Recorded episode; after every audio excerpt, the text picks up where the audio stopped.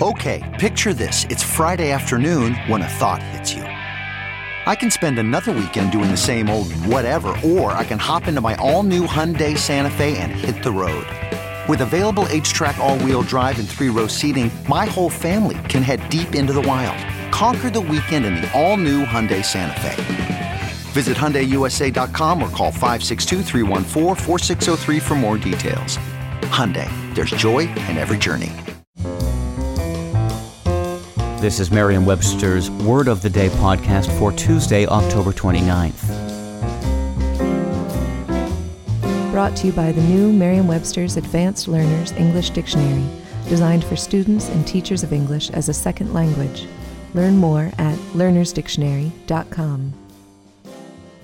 Today's word is cornucopia, spelled C O R N U C O P I A. Cornucopia is a noun that means a horn shaped container filled with fruit and grain emblematic of abundance. More broadly, cornucopia can also mean an inexhaustible store, abundance. Here's the word used from a movie review by Maria Sonnenberg in Florida Today.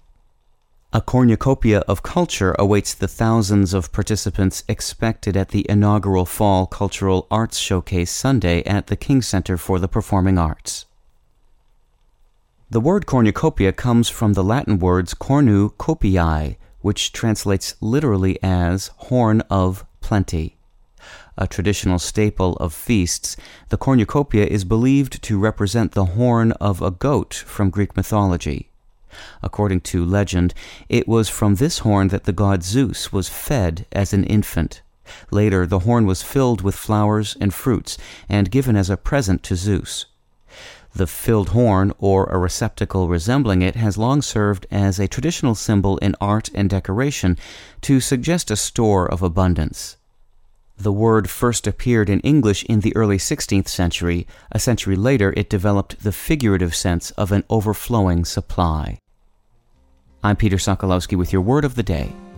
Visit the all new learnersdictionary.com, the ultimate online home for teachers and learners of English. A free online dictionary, audio pronunciations, custom study lists, and interactive exercises are available now at learnersdictionary.com.